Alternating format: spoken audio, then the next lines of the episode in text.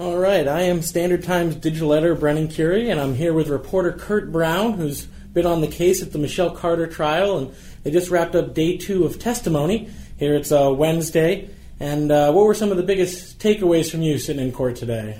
Well, Brendan, thank you. The, the some of the biggest takeaways that um, I left the courthouse with is the prosecution is presenting its case, and they're uh, building it bit by bit by bit. They have um, they have had a slew, not a slew, but they've had several um, acquaintances of Michelle Carter, either from King Philip Regional High School or from her softball team, King Philip Pride, who have testified of about how she was just starved for attention. She just did not feel that she um, had any friends. There's this one very sad moment where one of her, her uh, classmates at King Philip said that uh, in a text, Michelle said to her, I just, there is just no one who I feel I can hang out with on a Friday night or a Saturday night, just like any normal high school age uh, person would want to do. So this seemed like the prosecution was kind of presenting their version of Michelle Carter and what she was like, I guess, right, as a, as a person? That is absolutely correct. And it, it coincides with uh, Mary, the, the pro, one of the prosecutors, Maryclare Flynn's opening statement that um, Michelle Carter was needy and was starved for attention. Uh, and she used uh, Conrad Roy III as a pawn in a game of left uh, of life and death. Uh, now the prosecution is presenting evidence to show just that there is validity to their opening statement. Now there was an interesting piece of testimony. It seemed like it was kind of small, but it might be uh, important in the long run. Uh, one of her softball teammates talked about her behavior in June and July of 2014 seemed pretty normal to her.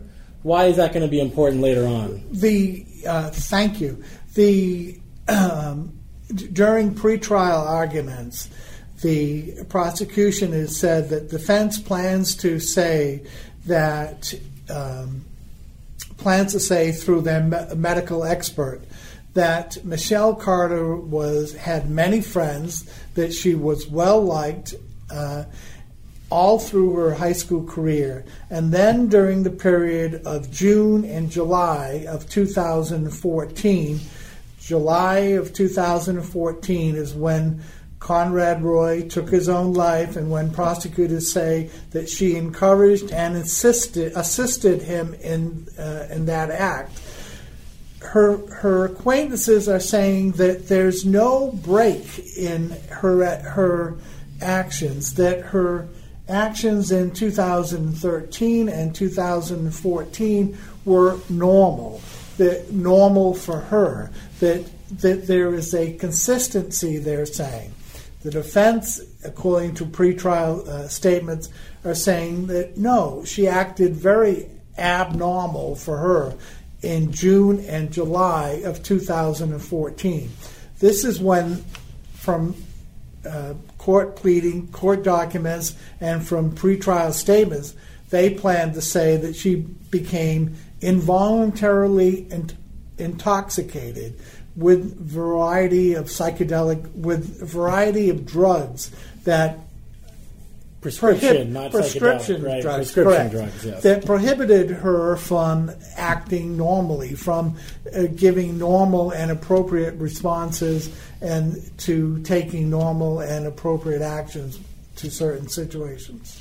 So it looks like they'll argue that she was prescribed medication, and that medication took her out of her normal that is correct. state, and so she the the way she was acting then was not her normal state, and the prosecution is trying to show that this was her normal state and that was why they had the testimony from the teammate. That's absolutely correct. Right. Now, looking ahead, uh, you had mentioned that the prosecution is not planning on calling a medical expert, but the defense probably will. The defense, sometime next week, um, will call a, a medical expert who will talk about uh, um, the different drugs that she took uh, uh, that, that, they were prescribed for her and their effects that they had on on her. Um, particularly the effects on an adolescent brain. Uh, the defense attorney Joseph Cataldo made a point of, of mentioning that uh, the adolescent brain in this situation.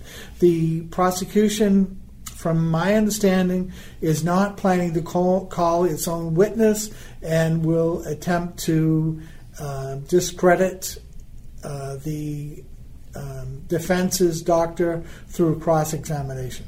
That'll be some interesting cross examination. Sure will I'm be. Sure.